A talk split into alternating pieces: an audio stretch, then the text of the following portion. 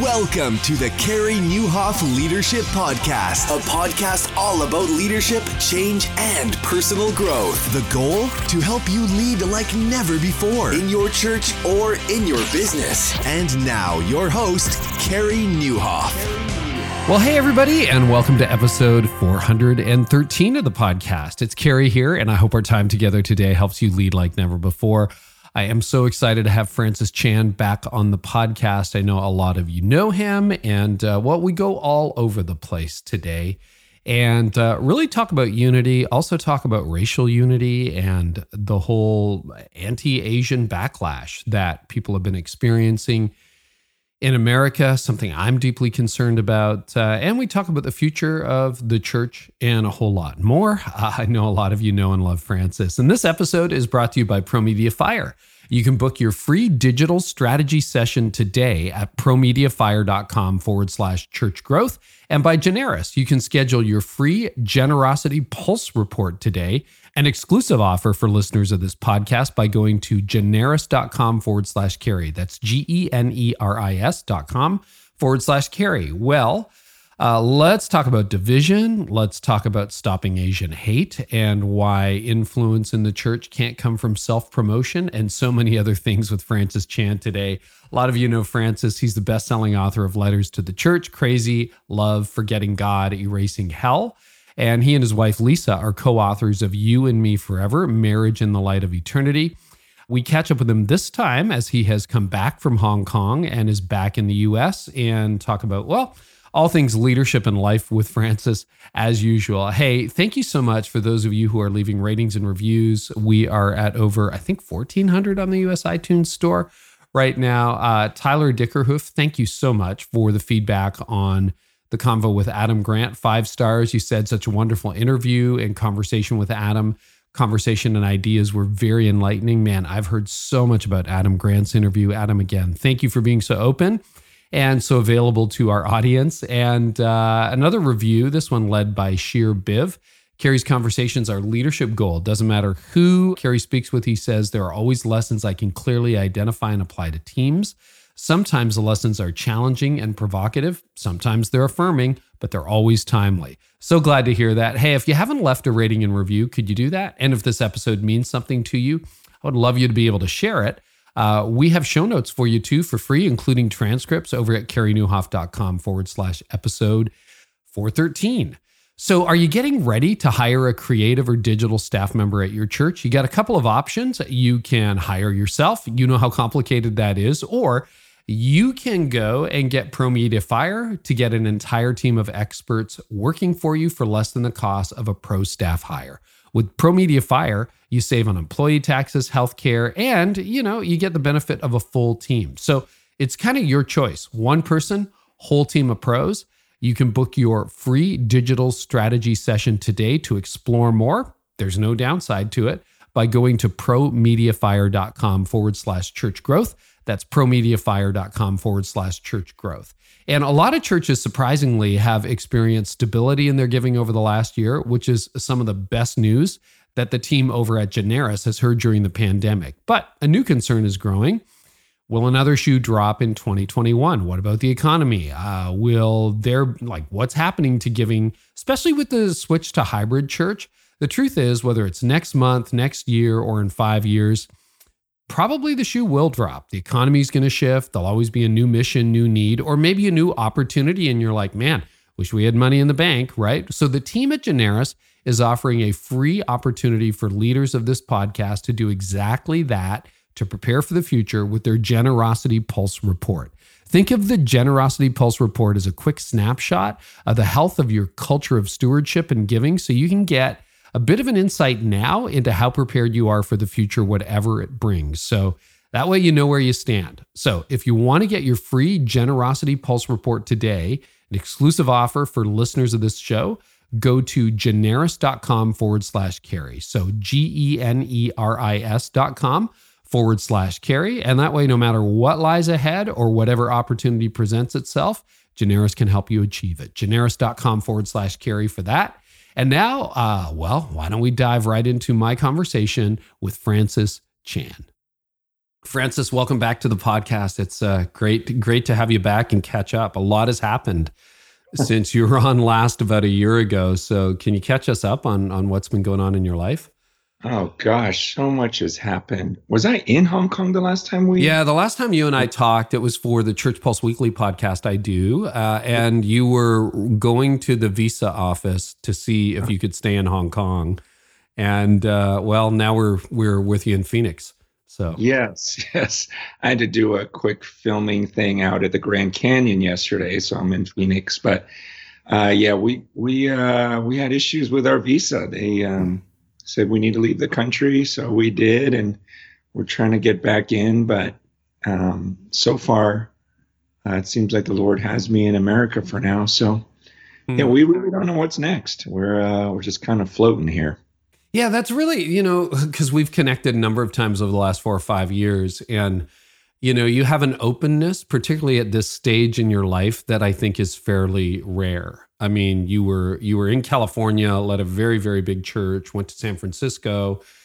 Then you went to was it Myanmar? No, you were thinking about yeah. going there. Then you ended up in Hong Kong. Uh, you were there. You were starting a church there and doing your other wider ministry. Now you're back in the U.S. Like it's it's a very interesting. Like I wish I was as open as you are. Like I really like my safety. You know what I mean? Yeah. Talk to yeah. us about what that feels like at this stage in life because you're in your 50s. It's not like, yeah. you know, that's that's almost like a, a 23 year old kind of level of relocation. And and I, I find it very challenging. And I hope God doesn't require it of me, to be honest with you, Francis. Yeah. well, you know what? I I actually I, I mean I really enjoy it. And I feel more peace when uh, uh, when I'm just out trying something uh, and uh, and living by faith, where I'm not sure what's going to happen next. Um, yeah, I think I've always just uh, thought I want to I want to make sure I'm not living for myself. Not to say anyone that's staying in one place yeah, yeah. is. I think for me, it's just one of those things where I want to know I made every effort to get out there. But it's weird. Every time I leave, I feel like the Lord makes things happen to where I have to come back. And I don't know if I'm just trying to run away from America um, because I'm tired of a lot of things, or yeah. uh, or if it's really God's calling. But we had great things happen in Hong Kong. Started some churches, and they're doing great. And uh, and it could be that the Lord just wants us to uh, to let the leadership there take it from here now, and uh, and that's not a bad thing. So here well, we that's are. one thing you've done. You've gone from city to city and like left churches in their wake, and, and you know to to take over leaders, which is very apostolic, I think, from one perspective. I'd love to ask you, you know, a year and a half into this pandemic that we're in by the time this airs, what has been the biggest impact on you personally? Uh, I love asking leaders that question, and everybody's got a different yeah. take. For me personally, it's been so good. Uh, mm. I loved it. Um, this is the first time in my adult life that I haven't traveled. Yeah. And so when we got to Hong Kong, we thought we were going to go to all these countries, you know, try to get to the unreached people, encourage leaders. And there we were, you know, just stuck in this city, which we ended up just loving. So that's hmm. the first time I've spent a year without getting on an airplane. I mean, I don't remember the last time I spent two weeks without being on an airplane. So being with the family, getting some close relationships with people in Hong Kong, like really deep hmm. family type relationships. You know, I had my two married daughters there, son in laws, grandkids, and then we just really got to know this this group of people in our neighborhood and just fell in love with them and after doing that, I really am questioning do I ever want to travel again? Can we talk about that a little bit? Because you know there is like I've, I've seen it described as revenge travel. So there's there's a whole group of people who like you know none of us have been able to really jump on a plane. So it's like yeah, I want to go on a cruise. I want to go to a, a desert island and you know to a beach or a resort or the mountains or whatever. And and there's that kind of travel. But then there's what you and I do, which is yeah. we're in the air for a living and I think that's a different thing. Like, would I like to see the ocean again? Yeah, I'd like to see the ocean again at some point. But I'm, I'm, I think this has been a reset for me. I don't think I'm going to travel nearly as much as I used to. What what are your thoughts on that for those of us who do live a lot of our lives on the road? Well, I mean, for me personally, like like what we're doing right now, uh-huh. uh, people are listening in. I, I'm just going, gosh, if this is what I do, and people can hear me without me jumping on a plane, and this is just the way people listen and communicate now, then what is it really that much better that I'm literally standing on a stage and you can see me or look at me through a screen in a room? Uh-huh. Uh, it, it's really not that different. So why do I do it? all of that time spent traveling, um, just the hurriedness, which is not like my life is boring and slow. Um, mm-hmm. and I need some excitement. It's like, why add, you know, why spend that time getting rental cars, hotels, you know, lines at the airport? Uh, I could be doing much better things with my time and still accomplishing and I think this is what a lot of people are learning. Wow, I don't actually have to drive, commute an hour to my office. Mm-hmm. I can actually be more productive this way. Um, so that's good. It, but at the same time, we have to be careful because there is something that's lost, yeah. right? I mean, it's cool to see your face and we're mm-hmm. talking, mm-hmm. but there is something that's lost with the face to face. You know, if we were sitting down for coffee, it would be different. Uh, yeah, but, it would be different. I think the last event yeah. we did together was in Hawaii about three years ago, and I remember seeing you at breakfast with your some of your family was yeah. with you, and I'm like, I'm not going to bother Francis at his table. Like, you need to have that time with family. But you're right; it is a it is a different vibe. Do you think? Because now you and I, and along with a lot of people listening to this podcast, have basically been home for a year, so to speak, and had that hard reset that was not our choice. What is the difference you notice in your soul? Um, do you think road life can be damaging to your soul? And I'm not talking about moral failure, but like what it, what how are you different because you haven't been in the air all the time? Yeah, you know, it's interesting. And I I think a lot of people have found this. We we thought that all that time that we saved from travel, which is hundreds of hours, yeah. Um, would give us more rest and peace. Um, but here's the thing is we end up spending more time online, which gets our mind moving even more, you know, and digitally, maybe more time just in front of the screen. And so there needs to be this discipline um, because, I, you know, if you told me three years ago, hey, there's going to be a year where you won't travel at all, I would think my mind is going to be so much more uh, clear my prayer life will be more focused. And yet, because of the amount of time in front of screens, uh, it took away some peace. Mm. You know, at least on the airplane, I was too cheap to pay for internet. So I could have some quiet and be disconnected.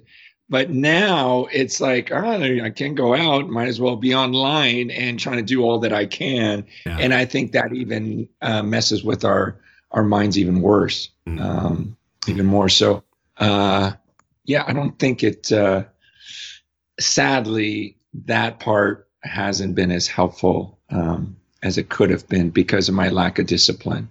Mm-hmm. Um, I needed to just shut off the devices more often.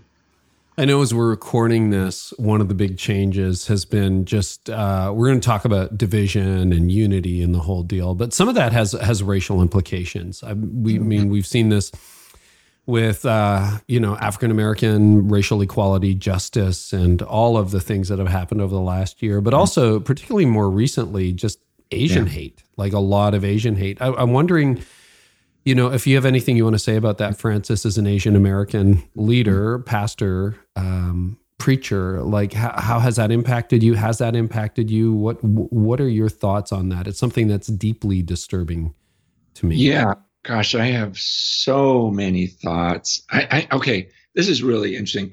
Last night, I spent the night uh, on a reservation, Native American reservation, wow. with this guy you know, that I just met and he invited uh, us to go. And I, I was so ignorant um, of the hardships that some of them have gone through, and you look at our country's history, I mean, that's another thing we don't talk about. Yeah. Um, yeah. But listening to his heart, a great guy, and he wasn't being like angry or anything else, just kind of explaining the situation because I'm like, how do you guys live out here? And, you know, and I was, uh, I was a bit ignorant. I was very ignorant. And it just saddened me. It's kind of messed up my mind because I'm going, whoa, that is awful. And in a sense, I'm a part of that as an American in some way. And and so I guess uh, God was opening my eyes to my own ignorance on certain hmm. issues. Mm-hmm. And I think that's what has happened across the country. Uh, while some people have dug in and decided to fight, others have really tried to be in their shoes, you know, whoever is being attacked.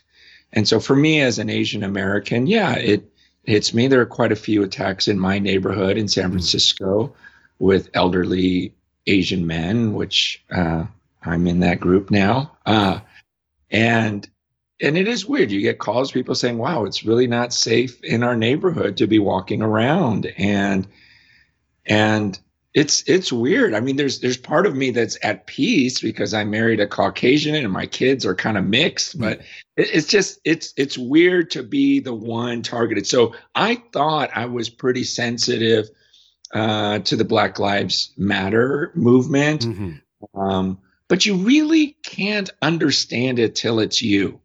Um, wow. right? As much as you think you do, then you realize, oh shoot they're targeting me now.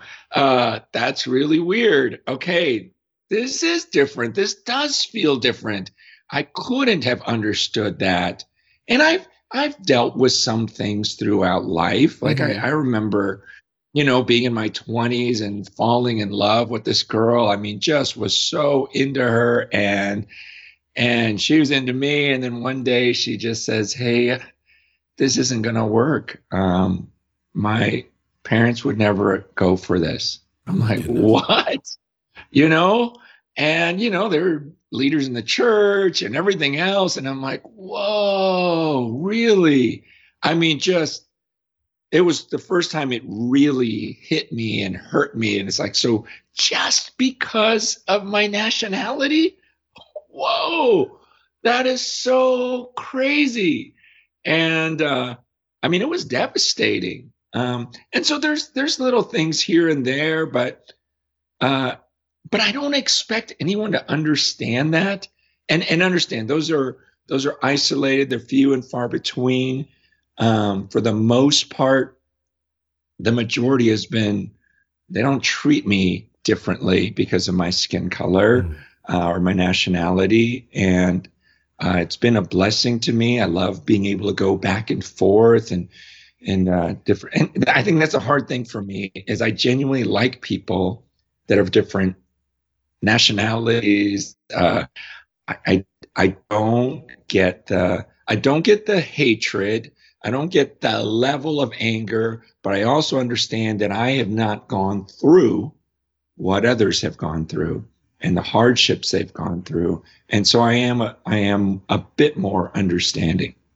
You said um, a number of things, but one of them is it it feels different when it's you. So, am I right in saying now you feel like an escalation of that, even over what you would have experienced in previous decades, Francis?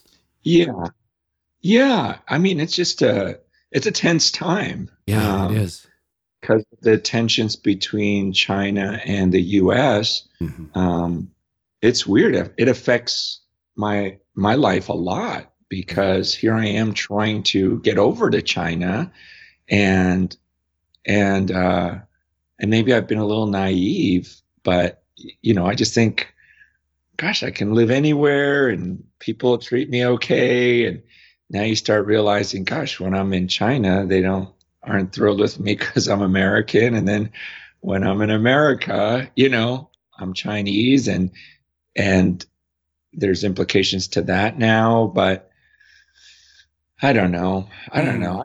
It's it's it's not anything that at the end of the day, because I believe in the sovereignty of God, I go, Lord, you have me on the earth right now. And it is by no mistake that I am Asian American. Right. And there is something you want me to do. And this is stuff that was ordained, I believe, before the foundation of the world. Mm. That God knew me, He created me for this time. It's not like I was born and God goes, Oh, what do I do with this one? You know, like there, there, was a plan in all of this. And and so I get excited, you know. So all the things I just described, yes, they can be hurtful, but it's it's not lasting because get my mind back focused on, whoa, God, you made me for this for this time so you knew i could handle whatever came my way and i was actually made for this hmm. okay so just show me tell give me the words to say because i don't want to mess this up give me power when i speak you know and just i just if i can sense your presence with me amidst whatever i go through that's a good thing. Anything that draws me closer to you is a good thing. And so I look at all of this, uh, and it seems weird, but there's a there's an excitement to it because I believe I can be a part of of the solution. Well, we live in a in a really divided era. And I think over the last year, we've seen that division even get worse. And, you know, we talked about it and we'll link to it in the show notes. But, you know, you've been the subject of criticism before, not because of your skin color or, or whatever, but just like, oh, Francis yeah. did this or Francis did that. And and we've had some really meaningful conversations about how to handle that, how to handle the division. And you are a relentless optimist. But you've got a new book out. And I would love to talk to you about why you wrote it and how you have felt the climate change when it comes to unity, division, tribalization, politics, all all of that. Yeah, yeah. So I wrote a book about unity, and I mm. I've been thinking about this for well over a year, and I, I it's from reading the scriptures. When I think about what God, okay, forget what Carey wants, what Francis wants. Who cares? We're talking about the one who spoke the universe into existence who is keeping us alive right now, we're able to con- you know have this conversation because of him. Yeah. Like the moment he stops giving us breath, it's over. It is all about him. And he says he sent his son.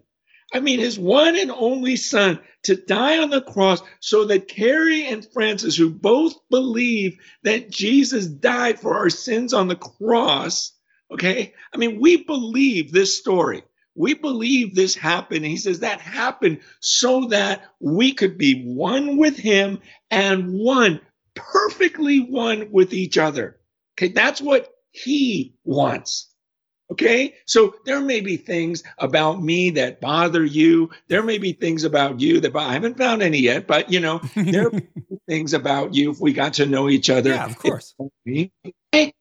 But I just gosh, who cares? Okay, let's put that aside and just try to please him the best we can. And and it just seems like not many people are thinking about this.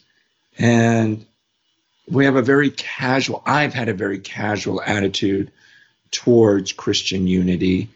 Uh, and I think it's because it just felt like it was impossible. So why even try? Um, but then I look at the scriptures and I look at what God wants and I go, I have to. I have to give this a shot. Um, so that was kind of the heart behind it. I love the dedication of uh, your book. It's probably the most startling I've ever read and the most refreshing I've ever read. Uh, mm. and I'm quoting here This book is dedicated to the followers of Jesus from various denominations who have forgiven me for my arrogance and divisiveness over the years. Yeah. That was so. Can you explain? Can you can you talk about yeah. how you got to that place? You know, I've not always been in the place I'm at right now. yeah. Uh, I mean, when I came out of seminary, I just thought I knew everything. Mm. And I had an answer for every one of each denomination, and they've all got it wrong, and I'm going to fix them. Mm. And I'm going to set the right and I'm going to do it in the name of Jesus. This is my calling on the earth is to fix their theology. And I was arrogant. I was, I, I mean, I was very anti anything charismatic. You know, hmm. so if I heard someone believe they had a gift of prophecy or tongues or whatever, and they were in my church, like I seriously didn't want them there. Okay, that's that's where I was, and I I mocked anyone who felt they were they were led by the Spirit and could hear from the Spirit. I, I saw a video I made. Okay, this is back when we had video cameras mm-hmm. and you know youth groups and stuff like that, where I was mocking just literally mocking people who felt they were led by the Spirit. I mean, that's that's how bad I was. Um, and I, over the years, I got to know some people from different denominations, and I saw their devotion to Jesus, their Christ-like lifestyle, their knowledge of the Word, because I used to, oh, they're all ignorant um, and you realize, okay, these guys are pretty sharp. And but then I, the way they loved me, I saw the love, mm. the joy, peace, all the fruit of the spirit far more than what I saw in myself and my own camp.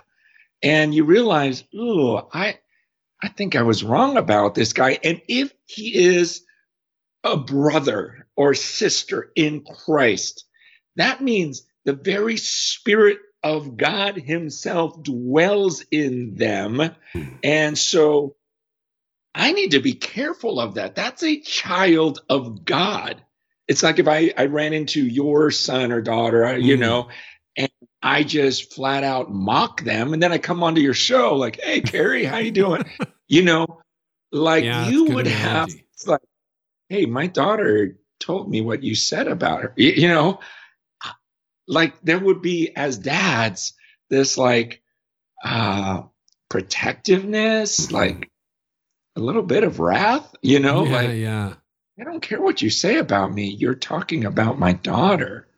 And we're doing that and then coming before god the father?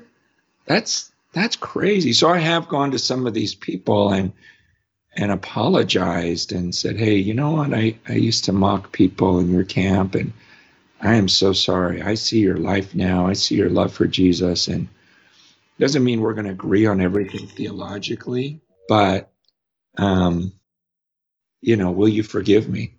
Hmm. And there's been such a graciousness and, uh, yeah and i'm you know really, you say something about because i think about myself in my 20s and i was much more certain of what i believed not theologically but just my opinions about what yeah. i believed mm. in my 20s than i am now like i'm i'm probably a little more open a little more like hmm i could be wrong is there you, you, i know some young humble leaders but there is that confidence that comes with youth perhaps that overconfidence and you got a ton of young leaders listening right here anything you would say to 25 year old Francis who's coming out swinging that uh, young leaders would want to hear? Yeah. Well, first of all, like, don't lose. Like, I don't want to ever like quench someone's fire. Like, mm. God cares about truth. He does. Yeah, he does. I, I'm not saying unity at the expense of truth. With anyone who pursues unity will be accused of, oh, you just want unity at the expense of truth. Right. Well, would it be possible that you want both? Okay.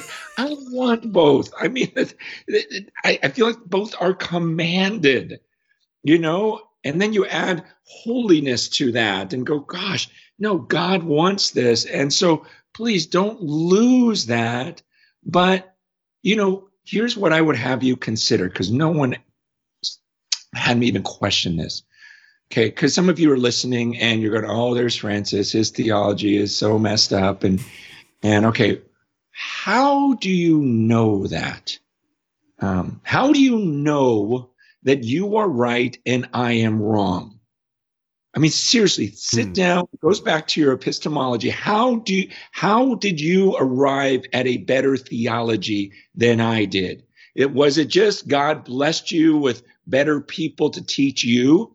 And your circle is more intelligent than my circle? Is, is that it? Is it an IQ thing? So when you study the scriptures, you go, gosh, you know, whoever has the highest IQ is going to have the best interpretation of scripture. And I believe mine is higher than Francis's. My ability to reason and and study and come to right conclusions, I'm just more gifted at that than he is. And so he's been deceived. He's is that it? Mm-hmm. Or would you say, no, when I read the scriptures, the Spirit has to enlighten us to truth. According to Corinthians, the natural man can't understand this. So I have a better theology than Francis because I'm closer to the Holy Spirit, more in tune to the Holy Spirit. Therefore, I have a better theology. Or finally, I'm almost done. Could it be that you think your theology is better because God gives grace to the humble? and he opposes the proud. And you are just a lot more humble than I am. So God has graced you with knowledge of truth. And because of my arrogance, he's opposing me. Hmm. So, so, so what is it? Is, is it your knowledge? Is it the spirit? Or is it your humility that has given you a better theology than mine? And so, therefore, you need to fix me. Um, I think those are important things to think through because it's, if you really start thinking this through, uh, you, you know, you go, gosh, I, why did I think I knew more than those guys? Um, because I was told by my circle that I knew more than those guys, and I just accepted it. You know, there is a cultural moment we're in. There's also human nature, right? That humans have been humans ever since we've had humanity, right? So you got arrogant people and humble people and division. I mean, none of this is new. You you can see the division in scripture too between families, between factions, etc. So it's a human condition. Um, on the other hand, we also have social media now. We also are in this cultural moment where, for all intents and purposes, to some of us, it feels more intense than it used to. Would you say that we are more divided than we were two decades ago? Or would you say it's just been our division has been amplified more publicly now than it was two years ago? What's your take on that? I think we're way more divided now. Yeah. Um, yeah. It's it's more of a every man for himself type of time. Yeah. Whereas before you more joined yourself with a, a group of people. Uh, you, you know, I mean, think about it in the church a thousand years ago, there wasn't that much of an issue. There was one church for the most part. Right. Right. And so then for the next couple hundred years, there were two places you could go. And then it went to three. And then, you know, the last 500 years, it's gone to thousands um, of these groups you can choose. But now, in the last decade, you can just start your own group um, at any time. And so there's just more to choose from. And I think when everyone wants to have a voice and everyone wants to have followers, there's this weird thing that happens where you start um, saying things to gain followers and to almost keep, keep people from following others. Um, and that's that's new. That's new to this generation. So is that social media driven? Do you think, and and internet driven in the sense that we all have like you're right. A, a hundred years ago, geography was a barrier. It's like, well, we have yeah. three churches nearby, and I like this one the most. But now yeah. you can go anywhere, anytime. It is hyper individualistic. So how, what what does technology do to that hyper individualism? Well, also to get people's attention too, you have to write something pretty shocking, right? and so if it's you know if you say I'm not sure if I agree with Francis on this point, no one's going to click on that. Yeah. Um, but if they say Francis Chan is a heretic, he thinks he's the you know second coming, you know, like yeah, what Francis thinks that. I'm going to go look at that. So now you know, I could look at that and go, how dare he? I'm going to find so much junk on this guy. I could just destroy his life. And I, you know, and so there's this back and forth of, you don't even know me and you're just trying to gain, you know people's attention and you don't even realize what it does to a person so i'm going to get you back and and i could and that it's it's just that the possibility of um, stirring up anger uh, we couldn't do that before before if you wanted to fight me you'd have to find me hmm. now you can just you don't even have to know my email you can just post something about me and ah, it's uh, yeah. It yeah. is interesting, you know, there is a formula that gains attention, and we live in the attention economy. And we've talked about this before on this podcast where you said you basically quit social media because you've tried numerous times to get in and try to make a difference, and it's almost impossible. I see in you the same thing because I've talked about it with Seth Godin and and Cal Newport on this podcast, but None of them is particularly active on social. They're just not. Cal Newport doesn't have anything, and yet they've sold millions of books and have a global impact. So for the leaders listening who are like, yeah, Francis, because we we have this joke. I'll just, I'll just give you a bit of an excursus here in our company. Like, I know how to double my traffic, and mm-hmm. I won't do it because it would be something like, you know, is Francis Chan a better preacher than X, yeah. and create some battle, or what Francis Chan won't tell you about, or you know, the the secret behind uh, Francis Chan's constant movement or whatever. Like I I know that would double traffic overnight, but it's like no, I actually like Francis and. I want next time we're in the same room to go to lunch with you and I want yeah. to ask you some great questions, but like we're on the same side, dude. Like we are friends. Yeah. Yes. But I know that that would double traffic overnight. And so there's a certain point we joke about that in our company. It's like there are lines we won't cross, there are things we mm-hmm. won't do. And if it means that fewer people listen, fewer people listen. But I'd love to get a really good, you know, I'd like to get your story out on this podcast. I'd like to mm. benefit from your work. So there is that attention economy that is continually, uh, you know, it, it tempts you to do things that that create an ethical line. So you're somebody who has largely not totally walked away from social but you're not you're not gaming the system on social and yet you've impacted millions of people through your teaching and your books any thoughts yeah. to leaders listening who are like i don't want yeah. to play the game but i don't know how to get influence yeah you know i've been really convicted about this lately mm, okay um, okay so a few weeks ago i just see my mind is going nuts right yeah. I, I try to pray and it's like you know, I, I, I use that illustration like those bingo balls, you know, like yeah, that's yeah, yeah. Yeah, I, I know that throw, prayer life. Uh-huh. know, the Jesus ball in there, but it's mm-hmm. rattling around with 80 other thoughts and they're right. battling for my attention. And so I just went for a run and I thought, okay, God, I'm going to clear my head. And I just want to pray through the Lord's Prayer without distraction. Yes. and I could do it. It's like I kept you know, I mean, I ran for miles, like the longest I've ever run, because I'm like, I'm going to do it. I'm going to pray through it and mean every word and say it to God. And I couldn't. And so I realized I need to clear my mind. And so that week I said, I am not going to pray any other prayer other than the Lord's Prayer. Hmm. And I just want to do it over and over. And, and I kept getting that phrase, hallowed be thy name.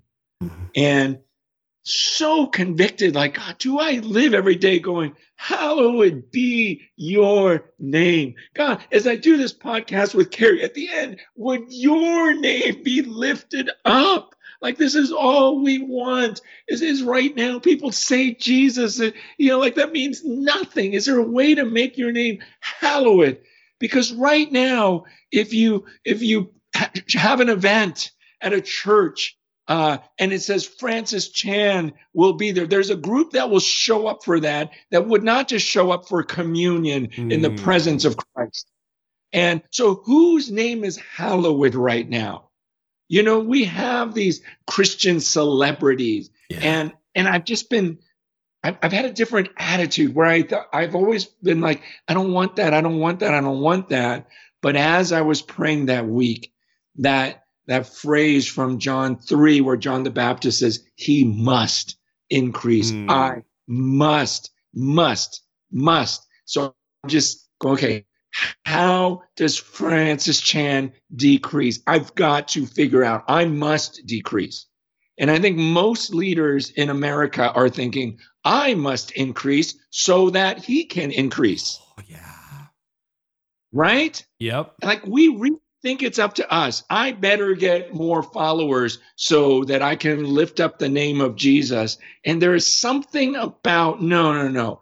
John the Baptist wasn't thinking that. He's just like, go to him, go to him.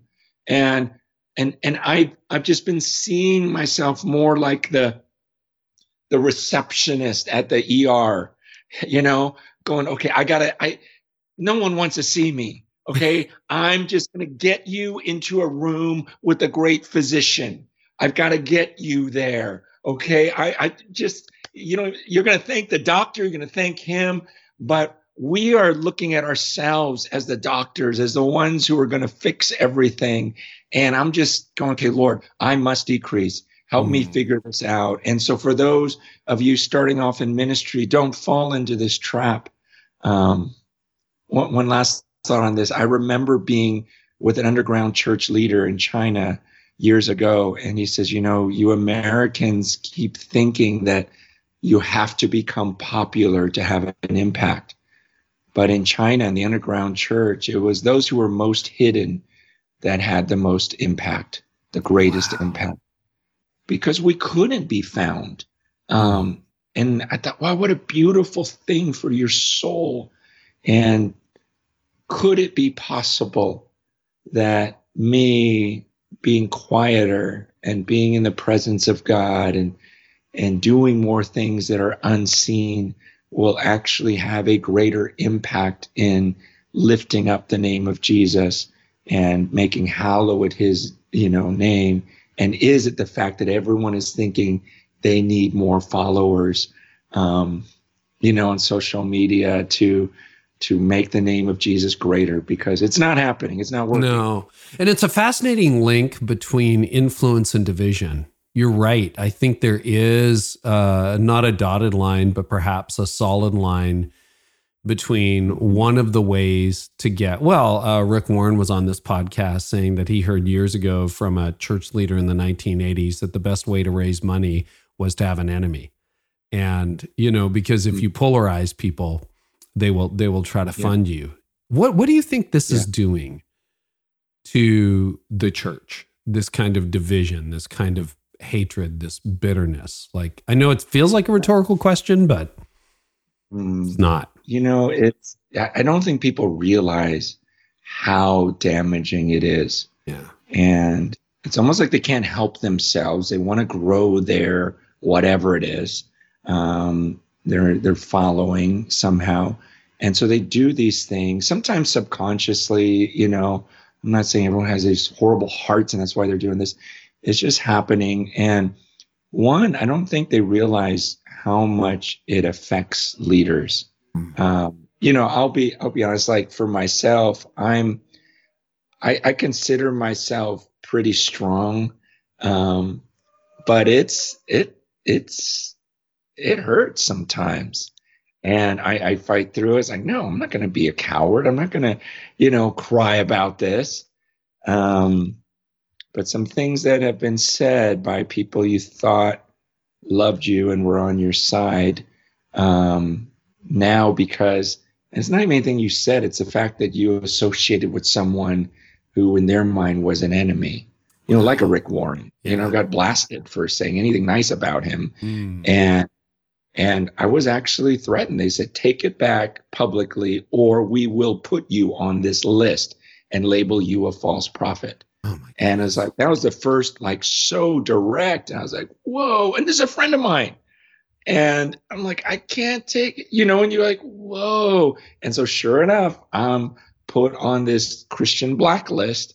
And then it, it happened again with several other leaders, Mike Bickle, Ravi Zacharias, you, you know, Bill Hybels, wh- whoever. It's like if you're going to say anything positive about them, you and so then you start.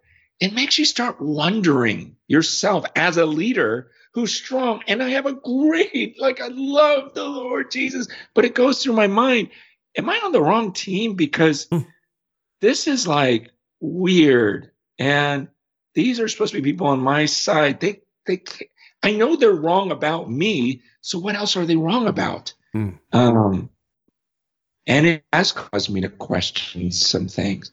And so if I have gone through so much, you know, and now as a 53 year old man who's walked with the Lord for about 40 years and has seen, you know, answered prayer after answered prayer, the behavior of people who call themselves Christians has has caused me to wonder.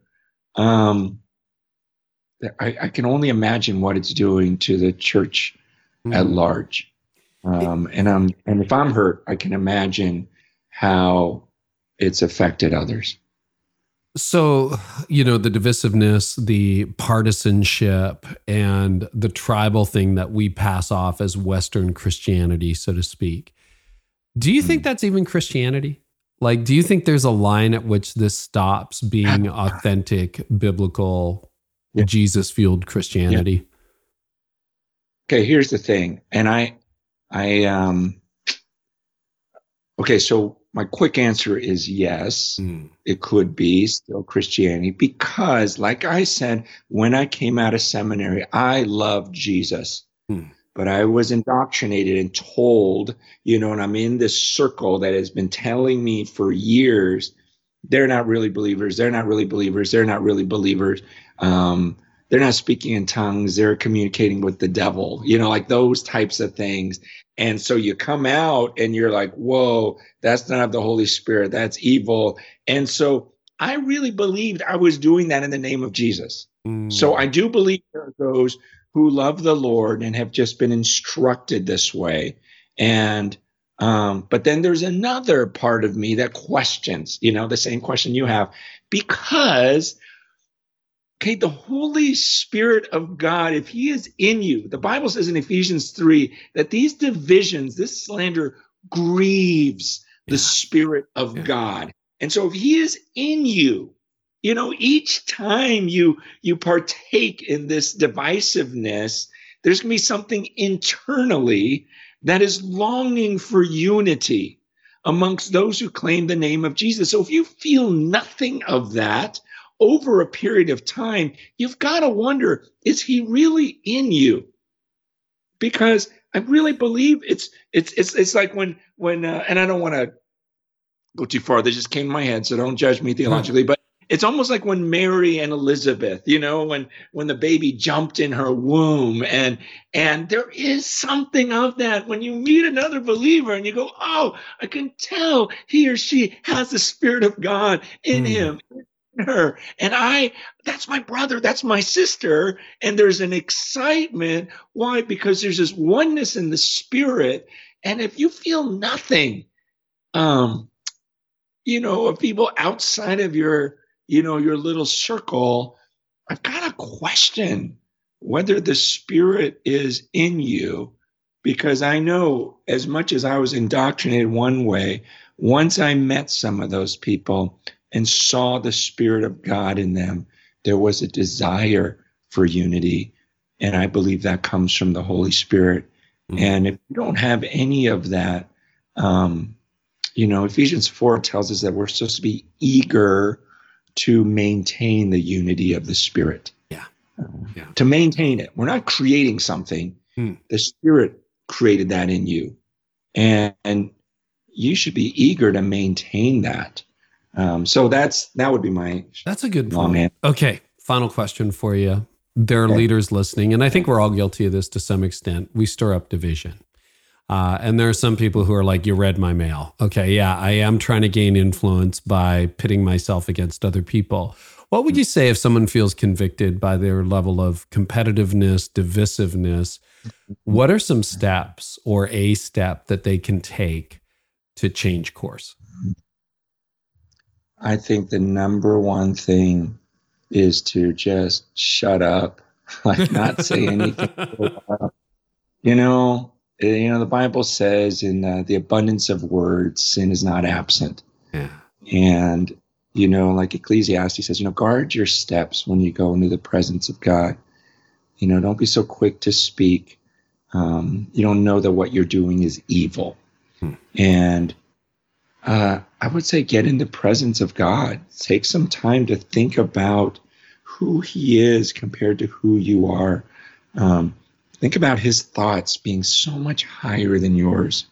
Think about the fact that you can think and breathe right now because of him and just bow down at his feet. Like don't don't just say a bunch of stuff to him. Just sit and stare. You know like david says in in psalm 27 this is what i want every day. God this is all i ask one thing i ask. Can i just dwell in your house? Can i just gaze at your beauty.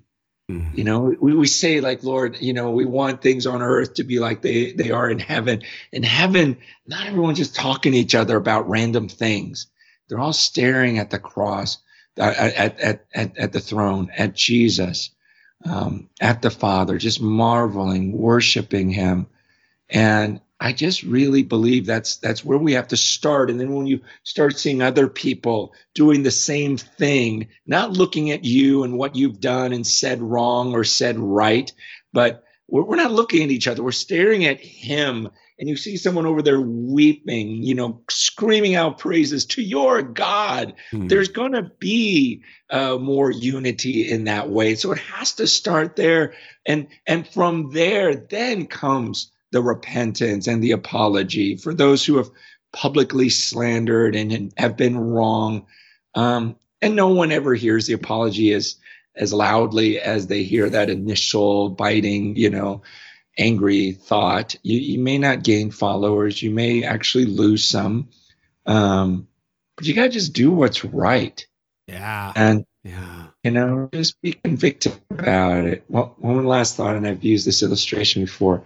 It's like, I, if I lived during the time of the Virgin Mary and, and I knew my Savior was in her womb, how would I treat her? And so now, if I believe that very Jesus is inside of you, Carey. No matter what you say to me, no matter what you do to me, what type of honor should I show you? That's what I'm trying to do with those who I know the Holy Spirit of God is in them. Hmm. Well, that's a good place to leave it. Tell us about your book and then um, where are you yeah. active online these days? My guess is not very, but that's okay. That's a good thing. Yeah, occasionally when I'm, uh, I feel like the Lord wants me to, you know, film a message or say something, and that's why I was the Grand yeah. Canyon yesterday. I go, oh, I want to go over there and shoot something. I have mm. some things to say, you know, I think are of the Lord. You know, you do your best.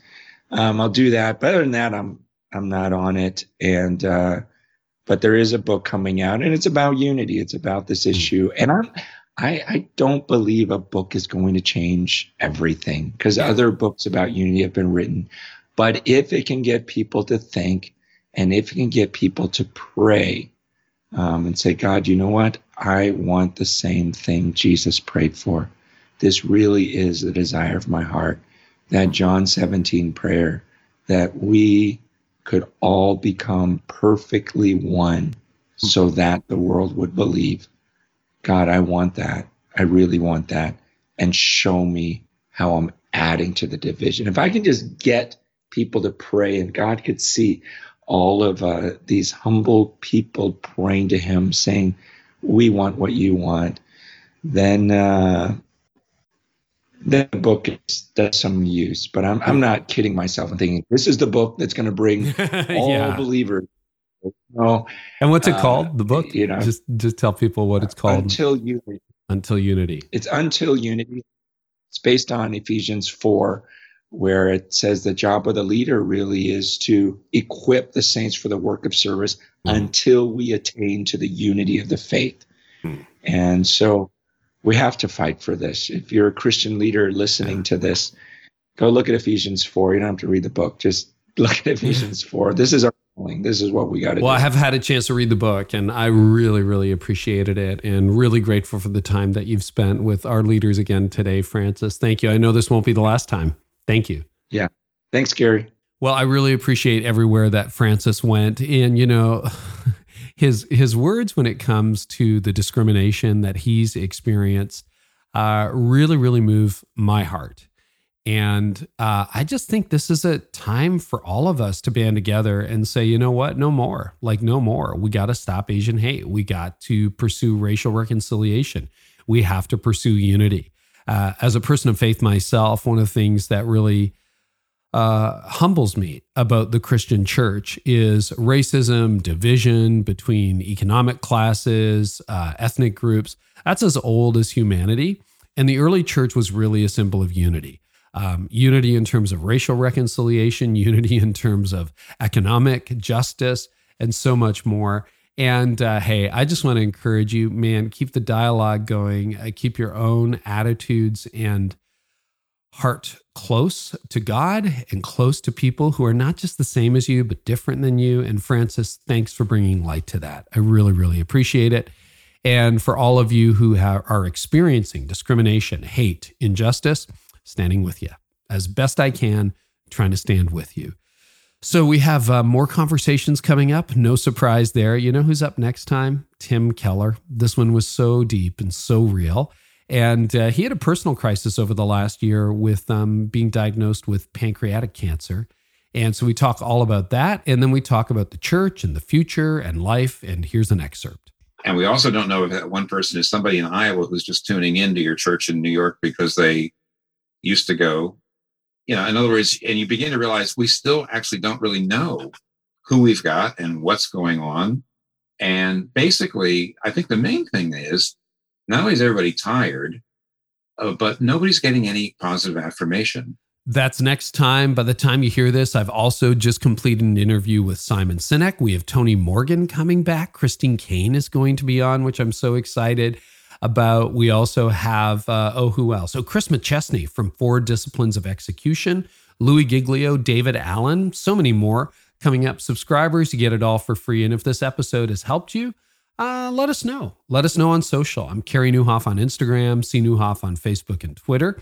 And now it's time for what I'm thinking about. And I am thinking about unity because that's what Francis Chan talked about. So this is brought to you by Pro Media Fire. Book your free digital strategy session today over at promediafire.com forward slash church growth. But hey, if you're a business or not for profit leader, check them out as well.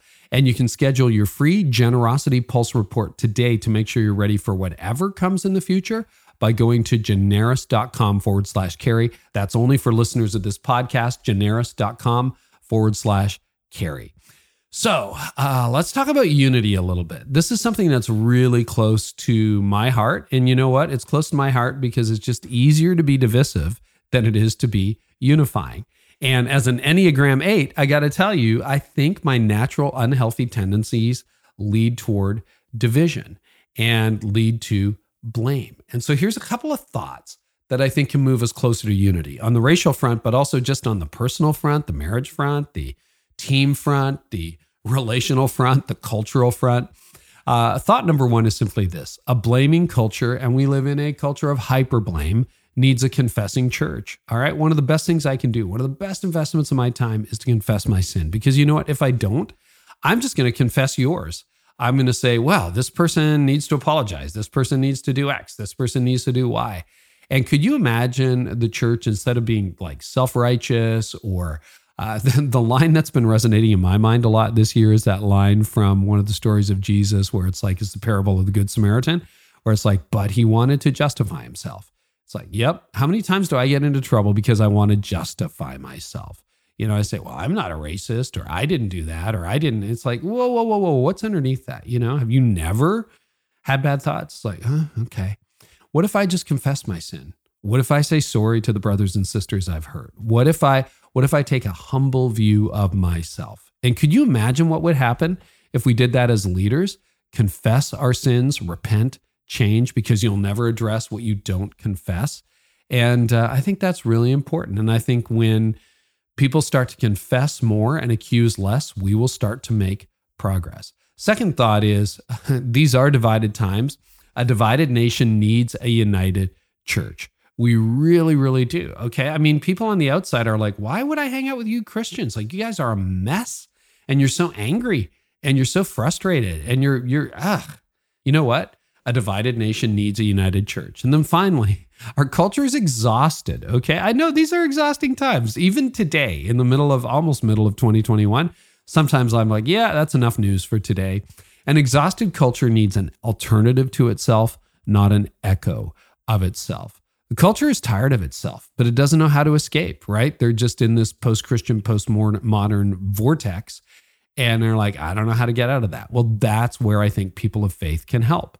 So, uh, what we sometimes do is we offer the culture an echo of itself. We're just as divided, just as angry, just as political, just as ideological, just as, yeah, just bad. And um, the culture needs an alternative, not an echo. And here's what I just remind myself as a person of faith if God has all the same opinions you do, probably not worshiping God. Um, so, in a divided culture, Christians should be the help and the hope, not the hate. So, I'm challenging myself with that. Hopefully, that's challenging to you. Uh, what can you do to bring about a more united culture, more united world uh, on all the issues racial justice, economic justice, um, and just the personal discord that infects so much of family life and leadership? Uh, a few thoughts I'm challenging myself with. I hope this is helpful. And hey, I'd love to see you somewhere other than the podcast too. Follow me on social. I'm on Instagram, Facebook, Twitter. Also, uh, kind of on Clubhouse too. I haven't done anything with that, but uh, let me know if you think I should do something with Clubhouse. And then uh, we got a party going on all the time over at careynieuwhof.com. And it's a joy to be able to serve you as leaders. I really hope this helped. Looking forward to the next conversation. And I hope our time together today has helped you lead like never before. You've been listening to the Carey Nieuwhof Leadership Podcast. Join us next time for more insights on leadership, change, and personal growth to help you lead like never before.